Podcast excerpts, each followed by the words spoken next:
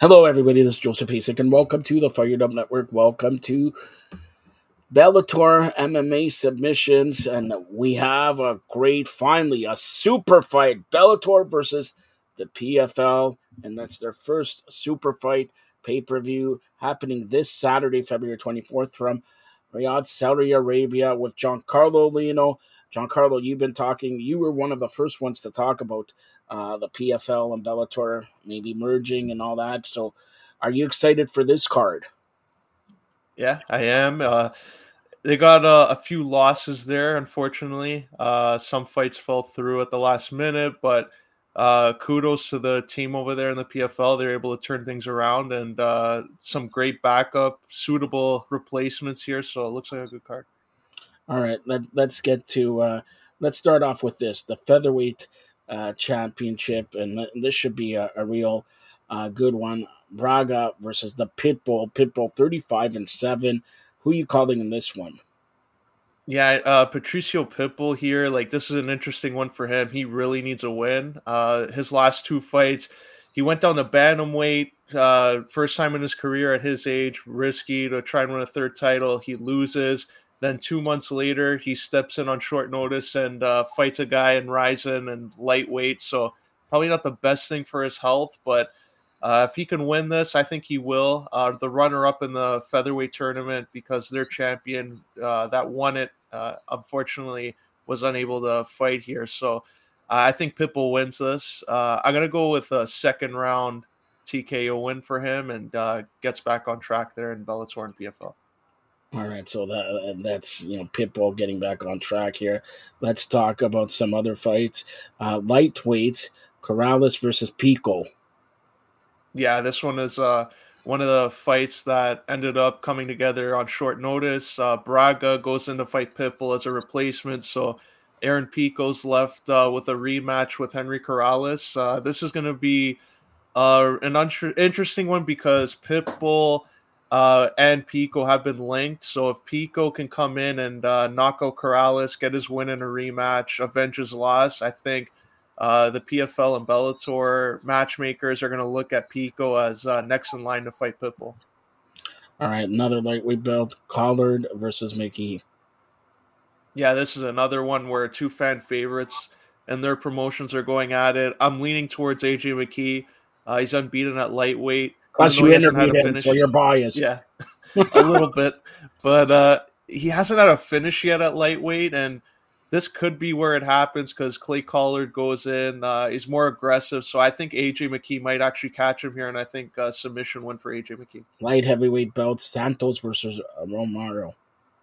Yeah, if this happened five years ago in the UFC, I think it'd be a fight of the night main event, but just unfortunate where especially Santos. I think like ever since he fought Jon Jones, both knees blown out. Like he hasn't been the same, unfortunately. Yoel Romero defying age, but it's catching up to him in his last fight against Vadim Nemkov. So I think Yoel Romero does win this. I hope it's an exciting fight, but I think Yoel Romero will just uh, use his wrestling and get a decision. A heavyweight belt, you just mentioned him, Nemkov. Uh, is it I'm not going to say easy victory, but is it a victory? Yeah, I would. I think he needs to win here. Uh, nothing against Bruno uh, Cappelozza here, but uh, Vadim Nemkov vacated his light heavyweight title, and a lot of people were talking about him as being like arguably one of the best fighters outside the UFC. So I think he gets a knockout win, makes a statement, and uh, I think he has his eyes on uh, the heavyweight main event or could be Francis Ngannou. He has his eyes on too because uh, I think Vadim Nemkov is probably the best option to fight Francis Ngannou. Are you telling me he's going to be bought? Never mind. All right, uh, Cooper versus Jackson. Uh, Cooper stepped in on short notice here to replace a welterweight tournament winner. So uh, because of that, they have to fight at a catchweight. I think Jackson still gets it done. He's coming off an impressive win. Gave Amosov his first career loss. So I'll go towards uh, Jason Jackson here by decision. All right, and then let's go to the uh, co-main event, uh, middleweight bout. Uh, this one should be really even, even though Albin is uh, Albion is uh, fourteen and zero. Oh. Like the, he's uh, really good here. Uh, who are you calling in this one? Yeah, this could be a tough one too. Good opportunity for Impa because Uh, for those that aren't familiar really with his story, uh, he came in from the contender series. Dana White said that he'd be a world champion one day. Didn't really work out in the UFC too well. Like he did get uh, wins and losses, split. Like his performances weren't really what you would consider a world champion, but goes to the PFL and doesn't look back. Wins a tournament at a light heavyweight, uh, and now he's going down to middleweight to take on the champ in Bellator. So I'm still leaning towards Eblen, but Impa really has been impressive as of late. So I think this is going to be a good fight. Uh, it won't be a win for Impa, but I think it's going to be one he could be proud of. All right, uh, main event, heavyweight bout. Is there anybody going to beat Ryan Bader, or is this the guy, Ferreira, the guy to beat him? Yeah, they showed a face off between the two, and like Ryan Bader, it really shows that he was a light heavyweight at one time because uh, Ferreira towers over him. Uh, Bader is uh, for a heavyweight, he's pretty huge, but Ferreira's a giant. Uh, I think Bader's just going to take him down here, not take any chances. I wouldn't want to too if I were him. So I think he uses his wrestling to his advantage and uh, gets a unanimous decision. They're building this on Saturday, February 24th uh, from Riyadh, Saudi Arabia as Seize the Throne. After this card, somebody's on the throne. Then what? Somebody has to dethrone the throne?